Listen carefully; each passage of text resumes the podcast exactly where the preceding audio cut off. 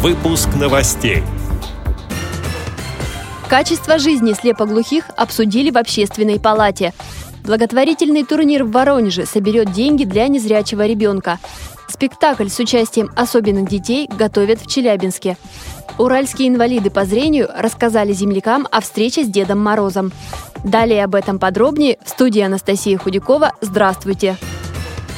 Слушания на тему положения людей с выраженными нарушениями зрения и слуха состоялись в общественной палате.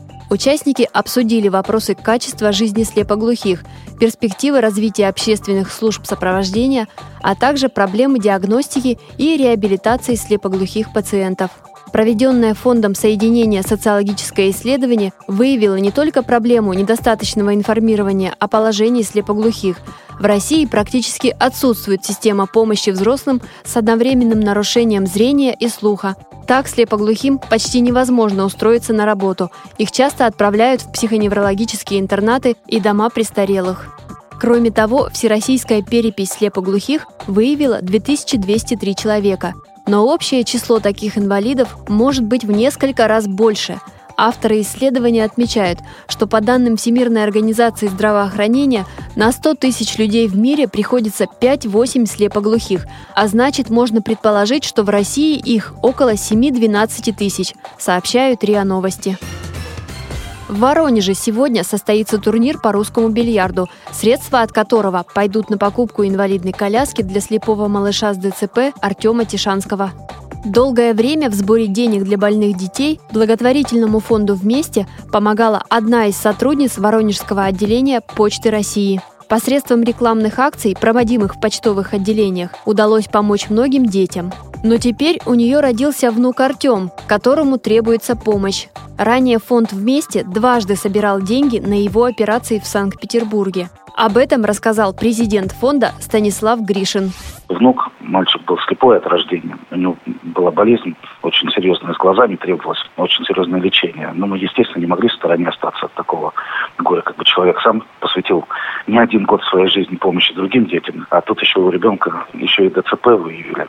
Вот ему требуется коляска. И вот мы решили провести такой турнир, привлечь людей в Воронеже, чтобы они по возможности. Ну, кто-то э, за счет э, покупки билета сможет помочь ребенку, кто-то, может быть, внесет какое-то дополнительное пожертвование, а кто-то, может быть, захочет и лично познакомиться с семьей, приехать проведать ребенка и, может быть, таким образом передать деньги. На инвалидную коляску требуется собрать порядка 170 тысяч рублей.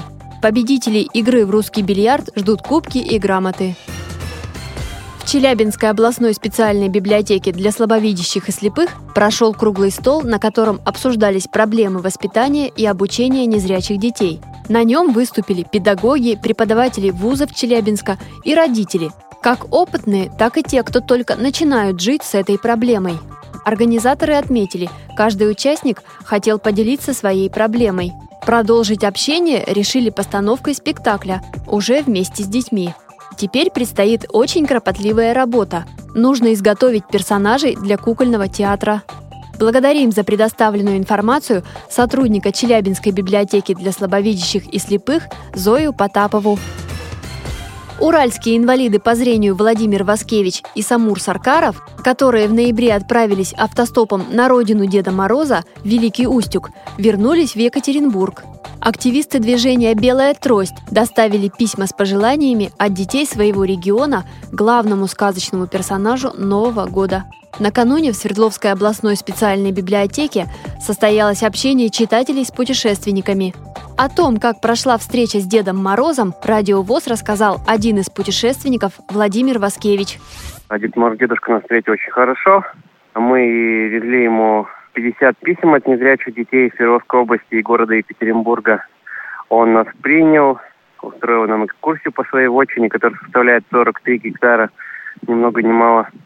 У него есть там и зимний сад, и ледник, и зоопарк, и, конечно, его главный тронный зал, где, собственно, у нас произошла встреча, где мы с ним попили чая в самоваре.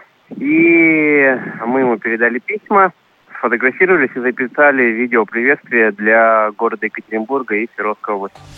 С этими и другими новостями вы можете познакомиться на сайте Радио ВОЗ. Мы будем рады рассказать о событиях в вашем регионе. Пишите нам по адресу новости собака ру. Всего доброго и до встречи!